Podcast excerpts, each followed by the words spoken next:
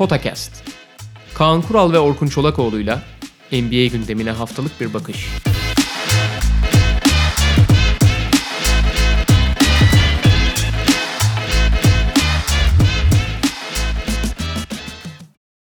Merhaba, Potakest'e hoş geldiniz. Kaan Kural'la birlikte sezonu açmıştık zaten e, ön bakışlarla ama artık sahada gördüklerimiz üzerine de konuşabiliriz. NBA sezonu başladı ve biraz da hem her ne kadar daha ilk maçlar olsa da ilk iki günden dikkatimizi çeken maçlara değineceğiz hem de sezon tahminlerimizi yapacağız. Ee, sezon tahminlerini sonraya bırakalım istersen Olur Kaan abi. abi. ve maçlarla başlayalım. Açılış gecesinde Lakers Clippers maçı vardı. Ee, dün e, Philadelphia Boston oynadı. Orada da bazı dikkatimizi çeken konular var. Başka maçlara değinebiliriz. İstersen Los Angeles derbisiyle başlayalım.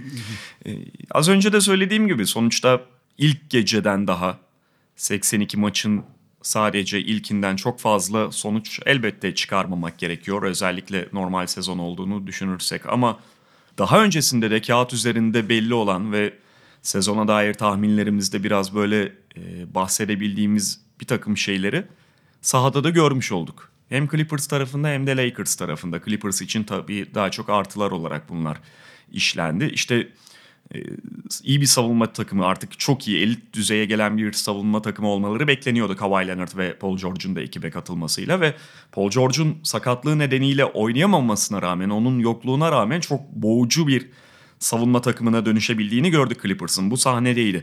Diğer taraftan Lakers'ın e, Clippers savunması tarafından boğulmasında ekstra bir point guard'ın yokluğunun çok önemli olduğu ortaya çıktı. İşte Rajon Rondo sakatlığı nedeniyle oynayamadı ve LeBron James'in üzerindeki baskıyı pek kıramadılar. E, bu çok net ortadaydı. Lakers'ın, Clippers'ın görece zayıflığı olan 4-5 numaralara abanmasını yine gördük. Bütün bunlar yani sahadaydı ve biz de herhalde en çok bunları konuşabiliriz. Ya sonuçta sezonda bir tane maçta her şey olabilir abi. Kötü başlarsın, kötü gider, ee, takmasın ama bu bir kere sıradan bir maç değil onu söylemek lazım. Yani yani derbilerin favorisi olmaz muhabbetinden öte. Ya şimdi bu iki takım da şampiyonun en önemli favorilerinden ikisi olarak başlıyor. Tabii aynı şehirde onları bu rekabeti arttırdığı gibi Clippers'ın özellikle e, amiyane tabiriyle ciddi bir kuyruk acısı var şeyde yani Lakers'a karşı. Çünkü yıllar yılı e, şehrin küçük kardeşi değil hani şehrin e, uyuşturucu bağımlısı kuzeni gibilerdi yani. Hani hiçbir zaman saygı görmediler. Hatta e, sırf şehirde değil abi ligde e, uzun süre o kadar süre dipteler kaldılar ki şimdi yavaş yavaş hani toparlandık biz artık doğru düzgün bir camiayız diyorlar. Hatta Lakers'dan daha iyi yönetildiğini iddia ediyorlar ki bazı açılardan haklı olabilirler. E, ve o şehirde bir e, kimlik edinmeye çalışıyorlar. Şimdi son yıllarda Lakers başarısız ve Clippers görece başarılı olduğu için bunu biraz sağlamış olsalar da şimdi ikisinin de şampiyonluk adayı olarak giriyor olması e, bambaşka bir dinamik yaratıyor her şeyden önce. Bir. İkincisi Kawhi Leonard çok konuşan, çok e, kendini öne çıkaran bir karakter olmadığı için çok belli etmese de Abi çok ciddi sportif hırsları ve çok ciddi sportif beklentiler olan bir oyuncu. Yani bunu gerek San Antonio'da San Antonio gibi bir ortamda sorun, sorun yaratarak yani mutsuz olarak ayrılarak gösterdi.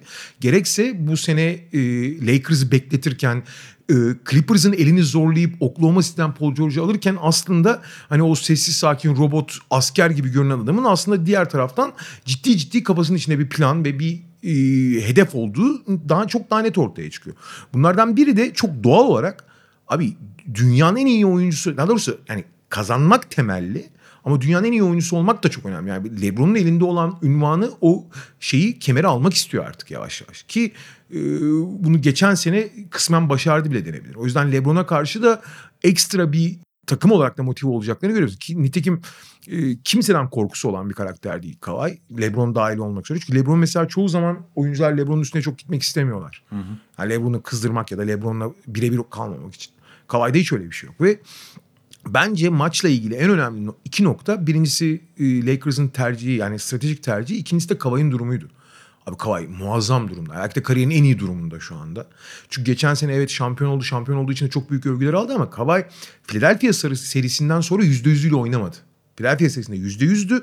Sonra işte o baldırındaki kas iltihaplan, kas ucu iltihaplanması biraz rahatsız ediyor gibi. Yani bacağını tam kullanamıyor gibiydi Kavai. %80, 90'ıyla 80'iyle falan. O bile yetti ayrı konuda. E, %100 değil. Abi Kavai çok formda ve çok iyi gelmiş sezona. Ha bu ne kadar sürer? Tabii ki sonsuza dek sürsün. Yani olayı inebilecek kadar sürsün ama e, bomba gibiydi. Yani böyle vuruyorlar hiç denge kaybetmiyor falan. Acayip bir liderlik yapıyor. Ama takıma mesela atıyorum Philadelphia serisinde Toronto'nun ihtiyacı olduğu gibi babacım hani kimse bir şey yapmazken sürükleyecek bir gerek de duymadı. Gerekli yerde ağırlık koydu. 30 sayı attı zaten. Hani maçı kıracak yerleri de koydu ama diğer yerlerde de sahneyi Lou Williams, Montrezl Harrell ikisine, ikilisine veya başka diğer oyunculara terk etmekten de e, ikinci daha arka bir role geçmekten de hiç gocunmadı. Yani bu kadar kısa sürede e, zaten var olan çatının yanına çok güzel ekleme olabileceğini zaten e, biraz bağımsız bir karakter oyunu olduğu için Kavay teknik anlamda konuşuyorum. Ee, takımın yapısından bağımsız oynadığı için ona monte etmek görece daha kolay oluyor. Ee, bazı açılardan da sistemi de bozabiliyor ayrı konu ama gayet çok iyi eklektik bir yapı oluşturmuşlar ve tıkır tıkır sezon sonu formunda gibi gözüktüler. Yani Lou Williams, Montrezl Harrell'dan bahsettin. Şu an itibarıyla belki de Lakers'la Clippers arasındaki en büyük farkı oluşturuyor. Lou Williams ve Montrezl. Daha doğrusu Lou Williams'ın varlığı. Montrezl Harrell'ı tam olarak ona ek, e, eklememek gerekiyor. Elbette çok iyi ikili olsalardı. Az önce oyun kurucu ve bir diğer yaratıcı eksikliğinden bahsettik. Artı Kyle Kuzma'nın da yokluğunda tabii onu da söyleyelim. Ekstra bir skoreri de çok fazla aradı Lakers. Her ne kadar Danny Green kendini aşıp standardın epey üzerinde bir performans gösterse de ama Lou Williams'ın şöyle bir ekstrası oluyor. Yani oyun sıkıştığında sana bir alternatif çözüm üretebiliyor sadece bildiğini oynayarak ve bir arkadaşın daha ona dahil ediyor. E, top yönlendirmenin, e, top getirmenin vesaire bu yükün belli bir kısmını alıyor. Bu sayede Kawhi Leonard daha rahat hareket edebiliyor ya da Paul George olduğunda daha rahat hareket edebilecek. Birçok şey getiriyor sana Lou Williams. Ee, Clippers abi sezon içinde muhtemelen çok parça parça oynayacak. İşte Lou Williams, Montrezl Harrell'la başka bir ana çözüm mekanizması olacak. Kavay'la, Paul George'la, takımın genel kurgusundan, normal setlerden. Fakat genelde tabii basketbol şu anda çok akıcılık ve ahenk üzerinden oynuyor. Yani akıcılık ve ahenk olmadan, yani sürümden kazanmadan fark yaratamıyorsun. Önce o temeli devamlılığını sağlayabilmen lazım ahengin. Fakat e, Clippers bu kuralın biraz istinası olacak gibi. Yani parça parça olsa da o ahenk bozulmadan oynayabilecek. Yani iki hücum Lou Montrezl oynayacak, bir hücum Kavay oynayacak falan. Fakat bu bir takımın o ahengini bozmayacak. Çünkü diğer tarafta da Patrick Beverly gibi bir psikopat olduğu için hani takımın enerjisini sürekli yukarıda tutmayı başaran. E, Kawhi gibi bir robot var. Diğer tarafta çok ilginç karakterler aslında. Yani Montrezl Harrell gibi bir e, hırs küpü, acayip bir şey, dinamik bir oyuncu var. E, Lou, e, Lou Williams gibi şey var. E, söylemek. Goy goycu, rahat bir karakter. Ama işinde gören. İşinde gören. Clippers'la ilgili beklentilerin hepsi hatta fazlası karşılandayım. Lakers'la ilgili sorun şu. Senin söylediğin ikinci oyun kurucu çok önemli tabii ki. Yani çünkü artık basketbol 2, 3 hatta bazen 4 oyun yönlendiriciyle oynanıyor. Top yönlendiriciyle. Şimdi LeBron tabii bu konuda muhteşem bir oyuncu ama abi tek başına yetmiyor yani. Hani bir çeşitlendiremiyorsun oyunu. Frank Vogel'ın buradaki tercihi beni, beni inanılmaz şaşırttı. Tamam yani Clippers'ın bir 4-5 numara savunma sorunu olabilir ve burada post-up'tan çok şey üretebilirsin. Ki nitekim 27 tane net post-up oynamış e, Lakers maç boyunca. Ki NBA ortalaması 15 falan yani. Hani 100 pozisyonda 15 falan oynadı. İki katına yakın oynamış. Buradan da iyi verim almışlar aslında. Bu post-up pozisyonlarından ortalamanın üzerinde skor üretmişler. Fakat mesele bu değil abi. Bunun iki tane hatta üç tane çok ciddi yan etkisi oluyor. Birincisi oyuncuları post-up oynattığın zaman özellikle Anthony Davis özelinde konuşuyorum ki LeBron için de geçerli bu. LeBron da post-up yaptı çünkü. Abi bir yıpratıyorsun oyuncuları fiziksel olarak. Çünkü post-up demek fizik mukavemet demek. İtiş kakış. İtiş kakış demek ve yoruluyorlar. Bir maç içinde yoruluyorlar ki son çeyrekte LeBron da Anthony Davis de çok yorgun gözüktü. Üzerindeki yükle birlikte post-up oynadıkları için. İkincisi sezon içinde tabii bu daha çok yıpranma yaratacak ve Anthony Davis buna çok kısa sürede isyan eder bu devam ederse yani hani başka takım maçları da. Üçüncü ve bence kritik e, durumlardan biri abi sen post-up'tan istediğin kadar üretim sağla. Takımdaki akıcılığı ve şeyi çok bozuyorsun ahengi. Çünkü çok daha sabit kalmak zorunda kalıyor diğer oyuncular. Oyuna dahil, dahiliyetleri, topsuz hareketleri çok daha azalıyor. Çünkü to, alan pay açman lazım. Topla hareket ettiğin zaman alanı kapatmaman lazım. Ve bunların da dışında abi esas Frank Vogel'ın yapması gereken eğer Rondo yoksa ki Rondo geldiğinde buna ne kadar katkı verecek o ayrı bir konu. Caruso'nun ufak bir sakatlığı vardı. Belki o yüzden kullanmadı. Caruso'yu da devreye sokmayacaksa abi bu takımın ikinci top yönlendiricisinin Anthony Davis olması lazım. Artı babacım en azından kağıt üzerinde LeBron Anthony Davis ikili oyunundan daha dehşetli tek şey herhalde Stephen Curry Kevin Durant ikili oyunudur. Yani hani en az onun kadar etkili olabilecek. Abi baba Lebron, sen oyununu LeBron Anthony Davis ikilisi ikili oyunun üzerinden kur.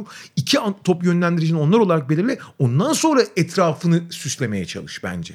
Bence bu yapılmalı. Hani Clippers maçı özelinde belki post-up'ı kullanmaya çalışın. Eyvallah kullan da abi takımın bir ahengini bozun. İki sen asıl üzerine çalışman gereken şeyi yapmadın fazla yani. Benim en çok şaşırdığım o oldu. Yani LeBron Anthony Davis ikilisini sezon öncesinde Lakers'a dair en fazla merak uyandıran ve merak uyandırmayı bir kenara bıraktım. Lakers'ın şampiyonluk ihtimalini en fazla yükselten şey olan, teorik şey olan e, Anthony Davis, LeBron James ikili oyununun hiç hemen hiç kullanılmaması. Şimdi şöyle bir senaryoda anlayabilirdim bunu. Post-up'la mesela maçın başını domine etti Lakers. Savunmada da çok iyiydi. Hücumda da post-up üzerinden dağıtıyor rakibi.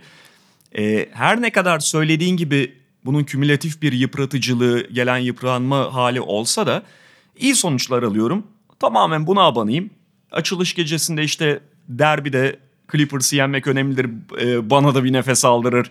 Şöyle iyi bir giriş yapalım falan. Bütün bunları anlayabilirim ama ya, oyun ilerledikçe bir tıkanma yaşamaya başladığı Lakers'ın çok barizdi. Çok net. Yani şimdi sezonun da ilk günündesin. Hani e, belli silahları, belli kozları koçların saklamak istediğini biliyoruz ya abi hiç mi kullanmayacaksın bunu? Böyle bir şey olmaz ki. Ya şey Steve Kerr çok kullanmadığı için Kerr işte, Durant oyununu hep saklıyor saklıyor falan dedi. Yine 2017'de kullandı. Ondan sonra da çok kullanmadı. Ama da- orada başka bir şey var. Tabii tabii. Orada bir anlayış yerleştirmeye çalıştığı Aynen. için. Yani Frank Vogel için aynı şeyin geçerli olduğu Aynen. söylenemez. Artı abi sen ana silahını kullan ne olacak abi? Yani ne olacak ki? Sen ana silahını verimli kullandığın sürece. Babacığım James Harden hep aynı şeyi yapıyor. Sen engel bunu engel sen onu öyle bir seviyeye çıkar ki baba savunma ne yaparsa yapsın şey olsun yani boğulsun. Ben açık bir kere dünyanın en iyi sonuçlarını alsam bile post-up temelli bir hücumun 2019 yılında verimli, etkili ve diğer takım arkadaşlarına motivasyon ve oyun dahiliyeti sağlayacak bir yapısı olamaz abi. Post-up'ı kullanabilirsin ama post-up temelli oynayamazsın.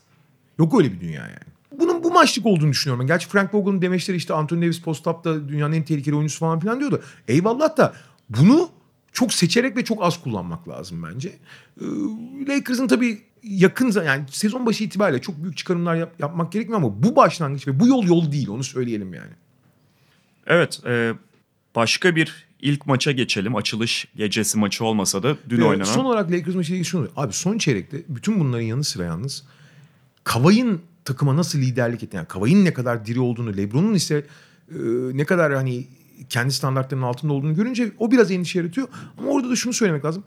E, Kavay sezona çok iyi girmiş olabilir. LeBron genelde sezona çok iyi girmiyor artık. Yani o kendi ritmini bularak işte Aralık gibi formunu e, formunu yakalayıp Mart gibi zirve yapmayı tercih ediyor artık kariyerinin ikinci yarısında.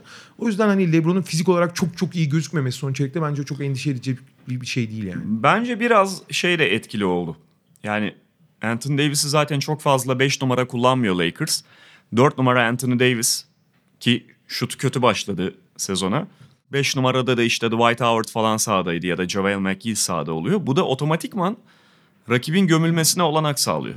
Ve yani evet belki biraz bitkin hale de gelmişti ya çok post-up oynadığı için ya söylediğin gibi sezona geçen sezon olduğu gibi biraz daha hani yüzde yüzünden uzak girdiği Geçen için. sezona ceset- Geçen sezona göre daha iyi olduğunu düşünüyorum bu arada. Kesinlikle geçen sezon ceset gibi girmişti çünkü yani. E, fakat şey de etkiliydi bence hani LeBron'un fazla force etmiyor gözükmesinde önü kapalıydı LeBron'un. Savunma kapatıyordu. Son olarak da hani son dedim ama bunu söyleyeyim. Abi Danny Green kariyerinin maçı oynamasa maç çok daha erken kopacaktı. Onu Bence de söyleyeyim. 20 olurdu. Boston Philadelphia maçına geçelim. O da öne çıkan önemli maçlardan biriydi. Bu sabaha karşı oynandı. İkinci yarıyı çok domine etti Philadelphia. İlk yarıda aslında Celtics önde götürüyordu ama ikinci yarıyı domine etti Philadelphia. Biraz da Celtics'in çok kötü hücum etmesiyle e, ortaya çıkan bir skor vardı. Orada da takımların artı ve eksilerine dair bir takım şeyleri gördük. Bir kere Celtics korkunç bir yüzdeyle oynadı. Özellikle iki sayılıklarda da e, potaya yaklaştıklarında da kötülerdi. İşte iyi şut da atılamadı maçta. Genel olarak zaten bu arada çirkin tırnak içinde bir maç oldu. Çok e, durduğu e, akıcı bir oyun yoktu. Ama o e, Celtics'in hele hele Philadelphia'ya karşı çok bariz hissedilen fizik dezavantajı ortadaydı. Hem de nasıl? Diğer tarafta yalnız Sixers'ta da beni kazandılar belki ama rahatsız eden bazı görüntüler var. e, öncelikleri Embiid. Yani rahat kazandıkları bir maçtan sonra, skorda rahat kazandıkları görülen bir maçtan sonra belki çok fazla üzerinde değinilecek bir şey değil ama Embiid'in daha maçın başından itibaren hali böyle hala üzerinden atamadığı o e, Amerikan rüyasını yaşıyorum çok mutluyum. Yetenekli de bir basketbolcuyum. Verin topu bana ben de yeteneklerimi göstereceğim hala ama yani bir türlü kendini bir üst seviye ciddiyete atamaması falan artık bence Philadelphia'nın da e, şampiyonluk beklentisinde bir takım olduğunu düşünürsek biraz rahatsız edici bir hal aldı. Bu savunmada da çünkü ortaya çıkıyor. Ya Embiid her sezona şeyle giriyor. Ben artık savunma e, en iyi savunmacı ödülünün adayıyım diyor. Hatta sezon sonunda da ben niye orada yokum, niye daha fazla oy almıyorum gibisinden serzenişte bulunuyor. Ama sahada baba bir piken şey e, roll demeyin yani piken popu falan takip et. Gömülme geriye. Abi şöyle bundan 10 sene 7-8 sene önce şey olabiliyordu abi. İşte Shaquille O'Neal yani iki, formda olduğu dönemleri konusu ya da başka bir oyuncu önemli değil. Abi 2-3 hücum çok odaklı olup bir hücum ya da bir savunma vesaire dinlenip çok da önemsemeyebiliyordu. Yani hücum top çarçur etmek diyorduk ona. Olabiliyordu yani. Zaten kolektif bir oyun. Tek kişiye bağlı değil. Onu seçebiliyordun vesaire. Abi artık tempo o kadar yüksek ve o kadar çok yönlü ki oyuncular. Baba e, boş geçemezsin abi oyunları. Embiid'in bütün o e, goy goycu tarafı dışında aynı zamanda bir rekabetçi tarafı. Zaten o rekabetçi tarafı olmasa e, bu kafayla oyuncu olması yani üst düzey oyuncu olması çok zor. Ne kadar yetenekli olursa olsun. Ama bir taraftan da rekabetçi tarafı var. Fakat şeyi hala tam olarak çözemebilmiş değil. Babacım dört hücum ya da dört top yani hücum savunma fark etmez. Full Embiid oynayıp bir hücum full işte eski Cevel Makki'yi oynarsan bu yeterli değil abi. Bu iyi. Sen öyle yetenekli ve özel o kadar özel bir oyuncusun ki hala çok iyi olursun. Ama bu seni işte senin bahsettiğin bir üst seviyeye taşımaz abi. Bunu henüz algılayabilmiş, özümseyebilmiş değil Embiid. Orası kesin. Ee, fakat diğer tarafta abi adamın bu hali bile o kadar bazı açılardan o kadar caydırıcı, bazı açılardan o kadar etkili ki bir taraftan da kendi kendine abi yetiyor işte. Abi tamam budur. Bu bir, bir de kendi kendini kandırdığı bir tarafı var. Medyada bunu biraz destekliyor. Bu hali olmasa o kendini yeterince şey yapamaz. Oyuna konsantre edemez. Bu onun oyunun bir parçası gibi bir algı var. Baba karakterinin bir parçası olsun eyvallah. Ama oyununun mümkün olan en küçük parçası mümkün olan da, e, parçası olmasın istiyorsun. Öyle olun. Yani herkes tabii ki kavay olamaz. Ama abi buna gerek yok anlatabiliyor muyum? Sen goy goyunu devre arasında falan yap. Maç sonunda yap. Yani şey değil. Bu önemli problemler. Ama şu da var abi. Yani di- işin diğer tarafına dönersek Abi Philadelphia'nın bu dünyanın tüm NBA'in gittiği işte kısa temelli, hareketlilik temelli oyuna karşı protesto gibi bir çok fizikli bir beş kurması. Tabii bunda Embiid ve Simmons gibi iki tane temel direğin olunca e, otomatikman belli bir fiziğe koyuyorsun. Burada Al Horford transferinden sonra gerçekten inanılmaz bir fizik takımına dönüştüler. Ve abi çoğu zaman özellikle playoff'ta bu çok çok başarılı olacak bence. O tempo biraz düştüğü zaman. Ama eğer rakip kısalar yeterince hareketli ve yeterince isabetli oynayamazsa abi döve döve yeniyorlar işte. Philadelphia Celtics'i yenerken Celtics sonuçta Doğu'nun öyle ya da böyle baş alt takımlarından biri. Kağıt üzerinde en azından. Ki bu seneki takımın Brad Stevens'a daha uygun olduğunu düşünüyoruz hepimiz. Ee, fakat biraz kötü attıkları zaman Kemba Walker felaket oynadı çünkü zaten. Felaket attı. Jalen Brown gezindi sahada. 115 milyon dolar aldıktan sonra para sayıyor anladığım kadarıyla hala. Ee, Hayward'la başladı. Hani herkes Smart'la başlamasını bekliyor ama çok fiziksiz olacağız diye en azından biraz daha topla oynayan daha fazla oyuncu olsun, daha fazla hareket olsun diye bence Hayward'ı ilk beş başlattı. Ki iyi durumda. İyi Hayward. durumda. Hayward'la Tatum zaten elle tutulur performans gösteren iki oyuncuydu zaten. Evet. Ama abi özellikle Brown ve Kemba Walker hareketlilikten yakaladıkları avantajları hiçbir şekilde sonuca dönüştürmeyince döve döve yendi abi Celtic şey. Şey, şey pardon e, 76ers. Rebound'da ezip ya 61 tane gerçi tabii Celtics'in çok şut kaçırmasıyla da alakalı ama 61 tane rebound aldı abi Philadelphia. Savunma rebound falan bırakmıyorlar ki abi sahada patır patır kaçırıyor, patır patır rebound topluyor. Rebound topladığın zaman hızlı gelme fırsatı buluyorsun. Ben Simmons için ideal ortam oluşuyor bir anda. Açık saha bulduğu için. Zaten Ben Simmons'da abi Ben Simmons'ı çok rahat 5 oynatabilirsin bugünün basketbolunda. Adam bir numarada oynuyor yani. Ki Bu ilk da- yarı mesela yine yarı sahada tıkanıyordu Ben Simmons e, toplu oynarken en azından. Aynen. Yani Philadelphia kazandı ama burada Philadelphia için çok sana katılıyorum. Aşırı olumlu konuşmak kolay değil. Sadece şeyi çok beğendim ben. Ee, bir kere bu fizikli beşin özellikle playoff'ta iş yapacağı kesin bence. Sağlıklı kaldıkları sürece tabii ki. O herkes için geçerli gerçi ama onların riski biraz daha fazla olduğu için bunlardan daha fazla bahsediyoruz. İkincisi ben Tobias Harris'in rolünün ne olacağı konusunda e, soru işareti olduğunu düşünüyorum. Çünkü Tobias Harris bu takımın en önemli topla oynayabilen kanadı konumuna geldi bir anda. Çünkü Al Horford'un da Embiid'in de Simmons'ın da ciddi özellikleri olsa da Josh Richardson aslında o sinyalleri gösterse de istikrarsız biraz. Tobias Harris en güvenilir kanat toplu oynayıcısıydı. Fakat Harris karakter gereği biraz resesif bir yapısı olduğu için diğerleri oynarken seyretmeyi tercih edebiliyor. Ama seyretmemesi lazım abi. Çünkü onun işin içinde olması illa atması gerekmiyor ama işin içinde olması takımın belli şeylere sıkışmaması için çok önemliydi. Bence Harris kendine güzel bir yer bulmuş. Takım da onu kabullenmiş gibi. Ee, bu bence onların yapısı olarak çözmeleri en önemli sorunlardan biri değil. Harris'in kullanımı, Harris'in takım içindeki rolü bana daha benim beklediğimden daha oturmuş gibi geldi. En olumlu onu gördüm yani Celtic, Philadelphia ile ilgili. Artı yani çok fizikli bir takım olarak çok ciddi avantajlar ve bu avantajın üzerine oynayabilirler yani. Celtics maçı çok iyi bir ölçü olmasa da. Ee, Celtics açısından ise Abi Kemba çok kötü bir maç. Kemba böyle maçlar oynuyor abi. Yani korkunç attığı maçlar oluyor. Özellikle bir kere kötü başlarsa toparlayamıyor kolay kolay falan filan.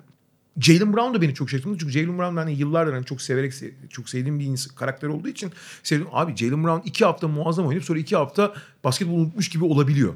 Ama bunu aşması lazım abi artık. Dördüncü seneye geldi. 115 milyonlar kontratı aldı. Ya bu arada kontrat hakikaten çok tuhaf bir kontrat. Yani Bütün bu var. verilen üst üste çünkü son günleriydi. E, üçüncü yılını bitiren oyunculara üst üste verecek olanlar verdi kontratları. Sabonis bilmem ne. Yani hiçbiri herhalde kamuoyu nezdinde de böyle Jalen Brown kadar oha ne oluyor delirten bir kontrat olmadı. Gelecek sene serbest oyuncu piyasası çok boş ya.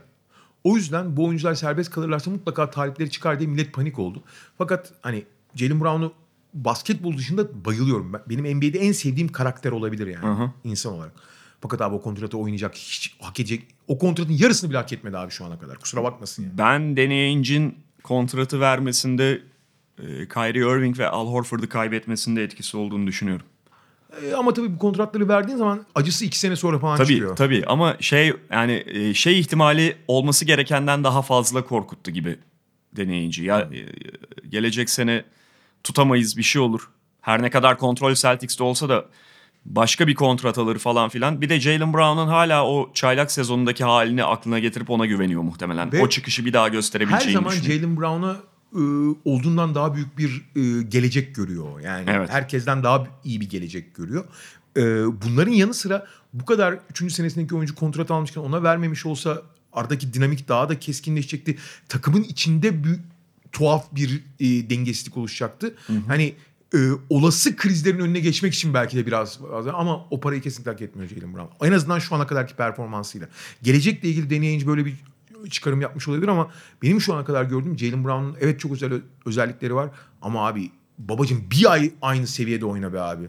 Bu kadar mı e, maçtan maça haftadan haftaya performans değişir yani? Evet. E, artı sorumluluk sorumluluk alıp takımı sürükleyecek şey diyoruz yani oyunun kaderini değiştirebilecek türde. Herkes öyle olmak zorunda değil ama hiç öyle özellikler de göstermiyor Jalen Brown yani. Çok komple bir oyuncu vesaire ama abi şey çok bölük pörçük her şey yani.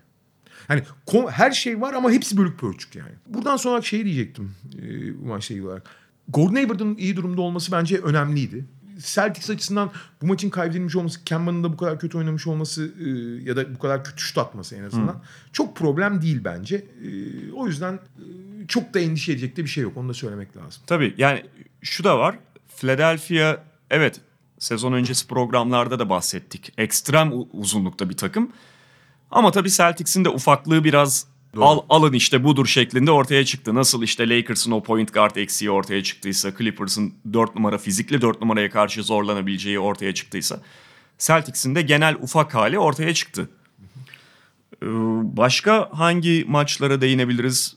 Denver Portland belki olabilir. Ben izleyemedim Denver Portland'ı henüz. İzledim. Ee, yok için durumundan bahsediyordun sen. Abi şöyle Ama yok. işte yani biraz silkinince 24 dakikada o istatistiği yapabilecek kadar da etkin bir adam. Abi oturduğu sonu, yerden. Maçın sonunda maçı aldı bu Hı-hı. arada. Maçı aldı yani. En kritik tipi yaptı, en kritik topları kullandı vesaire. Fakat abi yani yok hiç Dünya Kupası'ndan sonra ne yemiş ne içmiş bilmiyorum ama abi tamamen hani efkardan kendini alkole yemeğe verirsin ya öyle bir şey olmuş yani. Menopoza girmiş gibi. Abi yok işin 10 kilo falan fazlası var. Korkunç derecede formsuz gözüküyor. 10 kilo geçen seneye göre 10 kilo Tabii geçen fazlası sene var yani. Geçen sene 5 kilo fazla, şimdi 15 kilo fazla. Hatta daha bile fazla olabilir. Ee, ve iyi durumda değil yok hiç. Ha yok için her zaman bir e, fit olma problemi olacak vücudundan ötürü. Ama abi e, bu kadar da profesyonellikten uzak yaklaşılmaz yani. Ha herif o kadar özel bir karakter ki ma- maçı kazandı yani daha ne yapsın diyeceksin. Ama abi sonuçta abi bak ister Lebron ol, ister Kawhi ol, ister Durant ol, istersen de işte ne bileyim e, Aaron Holiday ol fark etmez. Abi kendinin en iyisi olman lazım. Hı. Yani Denver'da eğer gerçekten büyük edebilirse kendisinin en iyisi olması lazım. Ve abi yok hiç bu işin temelinde. Ee, fakat şu- şuraya geri döneceğim. Abi Denver öyle bir takım ki net şunu çok net zaten e, sezon önce söylüyordum ama sahada da gördük. E, yok hiç erken foul problemine girdi formsuz olduğundan dolayı. Hiç ayakları ayakları gitmediği için. Abi o zaman da abi net abi derinlik anlamında NBA'in açık ara en derin takımı. 15 kişi 15 kişiyi de rahat rahat NBA'de sahaya sürersin. Şunu iddia ediyorum. İlk 5'i dursun abi Denver'ın. E, kenardan gelen 8 oyuncu var ya. Tabii 8 13 kişi sahaya çıkıyorlar. O 8 oyuncu doğuda playoff yapabilir abi. 15 konusunda katılabilirim. Yani eğer hani daha dar, sade ve sonuçta herkes 15 kişiyi birden oynat Tabii, tabii. oynatmasına Sonuçta- gerek de yok. 5 sonuçta- üstünden değerlendirirsen Clippers'ın falan gerisinde bence kalırlar ama 15'te evet öyle. Şöyle derinlik açısından söylüyorum. Zaten ana rotasyon dediğin 8 kişidir abi temelde. 8 kişi için falan söylemiyorum ama 15 yani 8'den sonrası inanılmaz abi. Hatta fazlalık. Evet, Ya bunları evet. konsolide etmen gerek Ama işte yani. zaten sürekli bir takas adayı olmaları da o. Mesela Bradley Beal sözleşmeyi yenilemeseydi biliyorsun adları bir buçuk yıldır falan sürekli Bradley Beal'la anılıyordu. Ya şöyle o takımda 9-15 oyun arasında yer alan 9. 15. arasında yer alan oyunculara yazık yani. Abi Juanco Hernan Gomez de şey sahaya giremedi ya Michael Porter Jr. Evet. Sahaya giremediler. 12 11 kişi oynadılar sahaya giremedi adamlar. yani. Ya Juancho'ya net yazık oluyor. Geçen seneye ne kadar iyi başladı Juancho hatırla. Abi- Ya da Michael Porter'ınki biraz daha farklı bir durum. Sonuçta bir seneyi sakat geçirdi de orada da beni şey meraklandırıyor. Yani bir ne kadar yetenekli oyuncu olursa olsun bir seneyi sakat geçirdi. E, şampiyonluk adayı bir takım var. Dop dolu 10-11 kişi rotasyon var. Nereden süreyi bulacak bu adam? Abi şey de çok acayip. Yani bugün NBA'de en çok aranan oyuncular toplu oynayabilen kanatlar. Abi Malik Beasley herkesin öyle bayılı alacağı alması Evet. isteyeceği oyuncu. Jeremy Grant için aynı şeyleri söylüyoruz. Jeremy Grant de Malik Beasley kenardan geliyor abi. Gerçi o Will Barton ilk 5 başlamak için. Muhtemelen Jeremy Grant, Jeremy Grant onu alacaktır o yeri de. Abi çok acayip zenginlik var yani takımda. Ama bu kadar zenginlik de pek bir işe yaramıyor abi. Konsolide etmen lazım. Çünkü sahada 5 kişisin abi. Hani şöyle takımlar 3'e bölünüp 3 ayrı 5 ile birbiriyle maç yapmıyorlar ki 5 kişi sahada kalıyor. Sonuçta 8 ana oyuncuya ihtiyacın var senin. Çünkü Gereksiz zengin abi denmiş. Kesinlikle konsolide etmeleri lazım oyuncularını. Evet. Ee, izleyemediğim maçlarda iki tane çok şaşırtan oldu beni. Biri Sacramento'nun Phoenix'ten fark ötesi fark yemesi yani öyle 15 fark falan da değil. Rezil olmuşlar. Paramparça oldular abi. O, Ben o seyrettim. tuhaf bir durum. Ben seyrettim. Maçın 3. çeyreğinin ortasında bir kırıldı abi Sacramento. Paramparça oldu. Öyle bir değil. 3. çeyreğin ortasına kadar aslında fena gitmiyorlar. Darren Fox foul problemine girdi erken. İyi de oynamıyordu zaten. Yani o foul problemi girip çıktıktan sonra Mervin Bagley de çok kötü başladı maça Bogdanovic de çok kötüymüş. korkunç tattı o da. Ama abi oraya ona rağmen maçı bir yere kadar getirdiler. Üçüncü çeyreğin ortasına kadar aslında başa baş gidiyorlardı. Ve bir yerde hani Sacramento ivme kazandı. Buddy Hield çok iyi oynadı bu arada. Kontratı alıp tam tersine iyi oynayanlardan o da. Fakat sonra bir kırılmak ki anlatamam sana. Ha bu arada şeyi söylemiştik hatırlayacaksın. Ee, Ricky Rubio belki diğer 29 takım için ideal bir seçim olmayabilir ama Phoenix için çok doğru bir seçim diye. Abi Ricky Rubio takıma gerçekten şey getirmiş ya. Hani hakikaten çekip arkasını çekip çeviriyor takımın yani. İşte Devin Booker'ın rolü daha netleşmiş. DeAndre Ayton'un ro- rolü daha netleşmiş Rubio sayesinde. Rubio öyle müthiş bir maç oynamadı. Ama abi takıma yön vermek açısından falan hakikaten iyi olmuş. Ama esas Sacramento'nun bu kadar kırılması, bu kadar dağılması, bu kadar çözüm üretememesi. Halbuki e, özellikle pek çok kilit oyuncu iyi oynamamasına rağmen başka alternatifleri varken Luke Walton'un onları doğru zamanda devreye sokamaması falan hani bir maç sonuçta ne olur hiçbir şey değil ama abi Luke Walton korkunç bir ilk maç geçirdi. Yani bir, bir koçun yaşayabileceği en kötü ilk maçı geçirdi yani. Bir de Blake Griffin'siz Detroit'in 129 mu attılar? 129 attılar. Andre Drummond, Indiana'ya. Luke Kenner da acayip oynadı o maçta. Evet. Ya, ya Ben- Indiana savunmasında düşüş bekleniyordu da bu biraz sert oldu. Ben Indiana'dan pek çok kişiden daha az ümitliydim. Ben Indiana konusunda biraz daha endişeliydim. Ama yani şöyle Sabonis Turner'ın yan oynaması da çok kolay olmayacak. Ama dediğim gibi. Ki hücumda verimliydi onlar ikisi. Evet. Ya Kenner çok ekstra atmasaydı gene muhtemelen Indiana kazanacaktı ama savunma konusunda problemleri var orası kesin. Ee, ödül tahminlerine geçelim. Ödül tahminlerine geçelim. MVP ile başlayalım. Geçen hafta burada e, Sokrates bu ayki sayı için bir yuvarlak masa yapmıştık. Orada da Buğra Balaban sormuştu bize ödül tahminlerimizi kısaca. Ben hatta bir böyle Kawhi Leonard demiş bulundum. Sonra Antetokounmpo Kawhi Leonard ikileminde kaldım. Ama e, ilk gördüğüm Kawhi Leonard gayet e, o ilk söylediğimin e, ilk söylediğimle ilgili güven veren cinsten. Yani zaten Kawhi Leonard'ın seviyesini biliyoruz da benim Kawhi Leonard'ın, Leonard'ın biraz daha öne çıkmasını beklemem de şundan kaynaklanıyordu. Paul George biliyorsun işte en az 10 maç yok. Bu süre uzayabilir. Ben döndükten sonra da Paul George'un ciddi bir süre %100'ünü bulamayacağını düşünüyorum omuz sakatlığından ötürü. Bu da otomatikman Kawhi Leonard'ın aşağı yukarı geçen seneki Toronto düzeyinde bir yük taşımasını e, gerektirecek. Kavay ile ilgili mesele şu abi. Kavay kaç maç oynayacak? Ama bu Onunla sene- da ilgili çok pardon yine Kawhi Leonard'ın bir açıklaması Ha, var. şunu Belki diyecektim. duymuşsundur. Load management düzeyi geçen seneki gibi olmayacak dedi. Ve çok daha yani load manage'de şu anda ihtiyacım yok. Çok iyi hissediyorum dedi. Ha muhtemelen gene belli yerlerde dinlendireceklerdir ama ben açıkçası sezon başında e, Kavay'ın geçen seneki gibi 60 maçlar civarında oynayacağını. Bu yüzden de MVP zaten biliyorsun oyuna gerek Lakers maçında da gösterdiği gibi oyuna gereksiz ağırlık koymayı hisse gerektir e, duymuyor Kavay. O yüzden rakamları da olabilecek optimumunun altında kalıyor. Umurunda değil çünkü yani 27 attıktan sonra 29 atsa olur atmasa olur hiç umursamıyor. Bu da rakamsal olarak onu biraz törpülüyor. Halbuki yapabileceklerinin altında törpülüyor yani. Ama e, 60 maçlarda kalırsa bu artık hani rakamları da çok göz alıcı olmadığı için MVP tartışmanın dışında kalıyor zannediyorum. Ama görünen o ki Kavay'ın normal şartlarda 70 küsür maçlar oynayacağını göreceğiz. Yani 70 ila 75 maç arası oynayacak gibi gözüküyor ki bu durumda işin denklemi bayağı değişir. Ha evet Kavay yine James Harden gibi rakamlar falan elde etmeyecek. Çünkü öyle bir öyle bir oyunu yok. Öyle bir niyeti de yok bir taraftan da. Evet gene görkemli olacaktır ama rakamsal olarak rakipleri ezmeyecek ama bütün sahadaki liderliği, ağırlığı, Clippers'ın başarısı, maç toplamını düşündüğü zaman bir anda abi MVP için yani ben bir hafta öncesine düşündüğüm kadarıyla yani bu demeci ve sahadaki halini gördükten sonra ben bir anda favoriler arasına girdiğini düşünüyorum. Üç favori var bence. Daha doğrusu iki favori. Çünkü takım başarısını bireysel başarıyla birleştirmek gerekiyor ya MVP için. Ee, burada Yanis ve e, Kawhi öne çıkacak gibi. Çünkü Kawhi bu kadar oynarsa Clippers da muhtemelen çok başarılı olacak. Bizim beklediğimizden daha başarılı olacak. Normal sezon için konuşuyorum. Ee, gerçekten 55 galibiyetlerin falan üzerine çıkar. Yani Batı'da ve Doğu'da e, ilk, ilk üçte yer alırlarsa ikisi de favorilerden biri olacak. Ben e, o şeyde görüşmede James Harden olacağını düşünüyorum. Çünkü e, Houston'ın biraz beklenenden daha iyi olacağını, James Harden'ın yine çok görkemli rakamlar elde edeceğini düşünüyordum. Bu da e, pek çok oyuncu çok öne çıkamayacağı için Yanis'ten başka.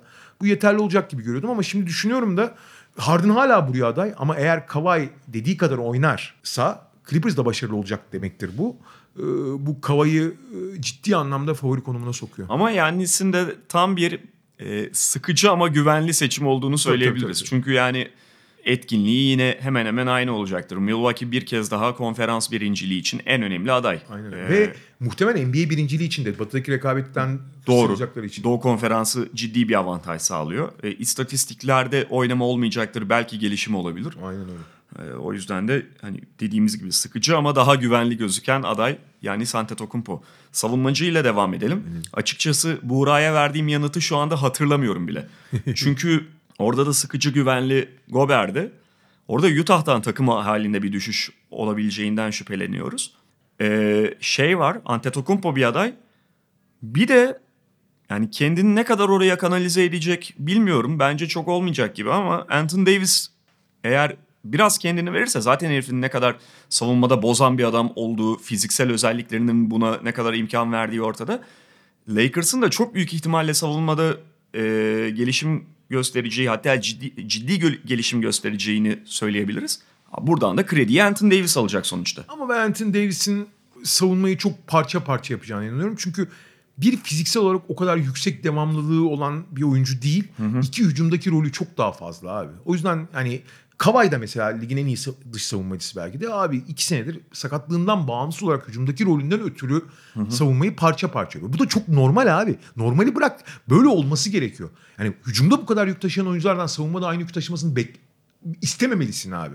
Yoksa hücumdaki şeyleri azalır, etkinlikleri azalır. Ee, o yüzden ben Anthony Davis'in çok kolay kolay aday olacağını düşünmüyorum oraya. Gober tabii ki safe bet yani hani garanti seçim ama bu sene Gober'in rolü savunmadaki rolü daha da artacak Derek Favors yanında olmadığı için. Ee, onun daha da etkin olması. lazım. Bu öne çıkmasını sağlayacağı gibi ben aynı zamanda yıpranacağını ve Gober'in o istikrarı kolay kolay gösteremeyeceğini düşünüyorum. O yüzden Gober gene mükemmel. olağanüstü abi. Adam zaten kulaç açıklığı 2.35. Sadece potağında durup iki kolunu havaya açsa zaten o ligin en iyi 20 savunmacısı arasına giriyor yani. Kıpır, heyke- heykeli savunma ikinci savunma beşine seçilebilir yani. Ama bu sene için benim adayım e, mesela şey Anthony Davis için söylediklerini Joel Embiid için de söyleyebiliriz ama biraz evvel konuştuk. Joel Embiid'in de böyle bir niyeti veya devamlı olması. Ben burada Yanis'e daha çok yöneliyorum abi. Yanis çünkü o kadar şey ki aç ki o kadar yırtıcı ki savunmada boş şey geçmiyor. Sadece savunmada onu serbest savunmacı gibi kullandığı için zaman zaman dikkat çekmiyor. Yani bazen çember savunuyor, bazen dışarı baskı yapıyor. Fakat total baktığın zaman adamın savunmaya olan etkisinin y- yırtıcılığının ve şeyinin bozgu, bozuculuğunun etkisi çok fazla. Geçtiğimiz yıl Milwaukee savunma ilk defa en iyi savunma takımları arasına girdiği için çok bahsedildi falan ama MVP tartışmalarının ötürü e, Yanis'in bu tarafına çok o kadar dikkat çekiyor. Bu sezon bence daha dikkat çekilecek ve e, yılın savunmacısı adayım benim Yanis ya. Ben de e, açıkçası dediğim gibi tam Buğra'ya verdiğim yanıtı unuttum ama benim için de Yanis çok e, öne çıkıyor şu anda. Ama Gober demiş olabilirim. Gober Biraz iyi- düşüş yaşasalar da çünkü e, belli bir seviyeyi korudukları için koruyacaklarını Şöyle düşündüğümüz hep için. ilk üç, e, ligin en iyi en verimli 3 savunmasından biri oluyorlardı ve tamamen Gober'in üzerine kuruluydu.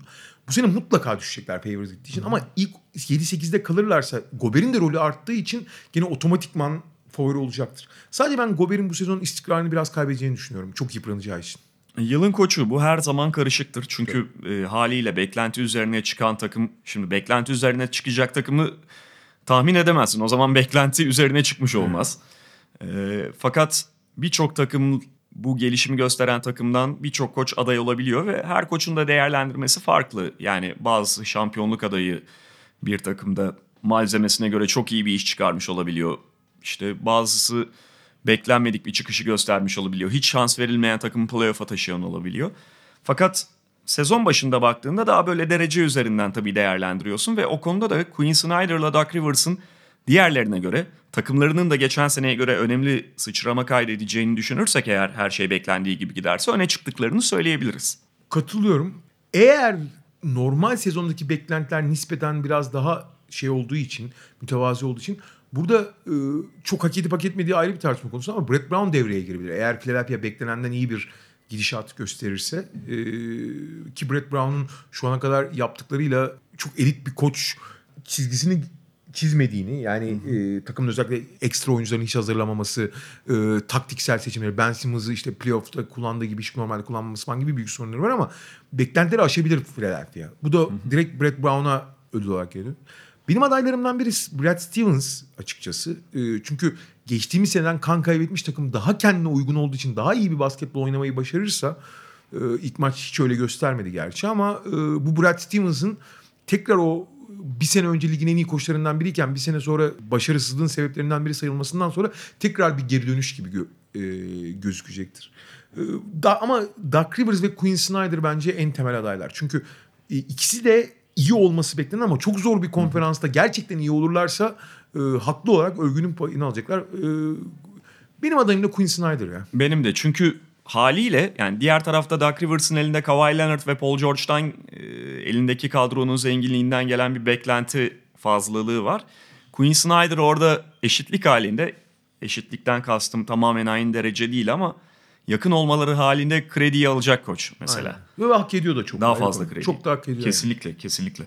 Mesela Philadelphia benzer bir durumda olsa Brett Brown'a aynı krediyi pek vermem ben. En azından şu ana kadar gördüklerimle. Ee, yılın çaylağıyla de devam, Devam edelim. edelim. Aklıma o geldi. Tabii burada Zion Williamson net favoriydi ama sakatlandı. Ve e, bu sakatlık şimdilik 6 hafta falan deniyor ama hani genel olarak sakatlığa ne kadar açık bir oyuncu olduğunu o diz problemleri falan düşününce e, bunun bu sakatlıkla sınırlı kalmama ihtimali olduğu yani zaten burada 6 haftada 20 maça yakın kaçırdığı zaman 60 maç oynamış bir oyuncu ya karşı 80 maç oynamış bir oyuncunun çok daha ciddi avantaj olacaktır. Ve bundan fazla, daha fazla maç kaçırırsa o zaman e, hakikaten Joel Embiid'in ilk sezonunda yaptığı gibi NBA'nin altını üst üstüne getirse bile kolay kolay kazanamaz duruma gelecek yani. Joel Embiid biliyorsun ilk sezonunda muazzam oynamıştı ama 40 küsür maç oynamıştı. Hatta daha az oynadı galiba. Öyle, hatırlamıyorum. Sezon sonuna doğru çünkü erken bitirdiler onu sezonu. Ha, 30 küsürlerde oynamış olması lazım. 50 maçı geçerse Zion muhtemelen gene favori olacaktır bu iş için. Ki geçer bence. Çünkü menisküs yırtığı yani evet can sıktı biraz ama o kadar büyük problemi e, getirmiyor. Sonrası için dikkatli olması gereken bir durum. Ve ama sonra abi tamamen e, dizlerini falan güçlendirmek için Zion'ı dinlendirip başka bir programa sokabilirler ki sokmalılar bence. Bu da Zion'ın 40-45 maçlarda kalmasına yol açabilir. Sakatlanmadığı senaryolar için bile konuşuyorum. Tekrar sakatlanmadığı senaryolar için bile. Bu da abi şeye kapıyı tamamen açıyor Jamorant'a. E, Morant ilk maçında fena bir performans göstermedi ama o takımın zaten bütün yatırımını yaptığı oyuncu. Takımın bütün dizginleri de onun elinde. E, Birçok silahı da var. Şutu belli bir problemde olsa bile takım yönetme konusunda falan da çok e, başarılı bir isim. O yüzden e, Morant bir anda favori durumuna geçmiş gibi gözüküyor ya. Evet ilginç çaylaklar var işte. Tyler Hero var, Alexander Walker var. Gerçekten ilginç çaylaklar var ama Morant kadar büyük bir rol alıp Morant kadar e, etki yaratma ihtimali olan çaylak da pek çok gibi. En çok gelişme gösteren Ha, bu her zaman e, en çok adayı olan, her zaman en çok adayı olan ödüldür. E, takımlarda oyuncuların değişen rolleriyle çok alakalı oluyor bu genelde. E, bir sürü aday var açıkçası buraya. E, bunlardan hani saymak gerekirse en kritiklerinden, en kritikleri e, ben kim demiştim Burak'a hatırlamıyorum. ben de unuttum. ben de unuttum şu anda. Ben mesela son bir haftada benim ortaya çıkan adaylarımdan biri Domantas Sabonis. Geçen sene de önemli gelişme göstermişti ama şimdi direkt ilk beşte bir yeri olacağı ve belli ki e, en azından istatistik yani e, savunmada işte dün zorlandılar ama hücumda bayağı ciddi istatistiklerle oynayacak gibi gözüküyor Sabonis ve o benim adaylarımdan biri.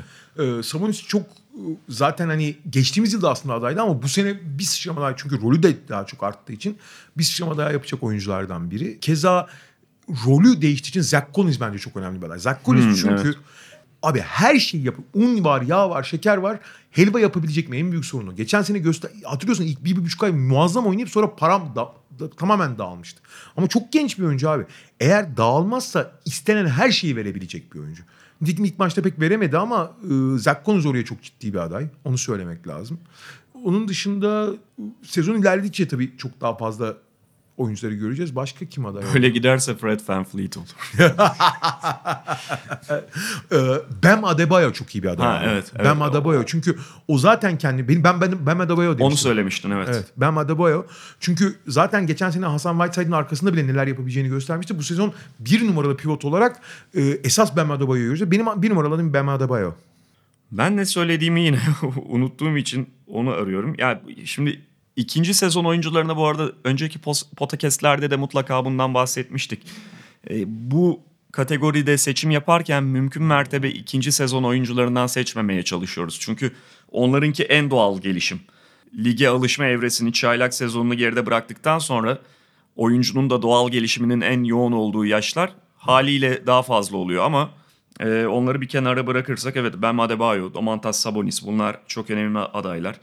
New Orleans'taki tayfadan birileri ortaya çıkabilir In- belki. Ingram, Ball. Ball mesela sezona çok iyi girdi. En azından hazırlık döneminde.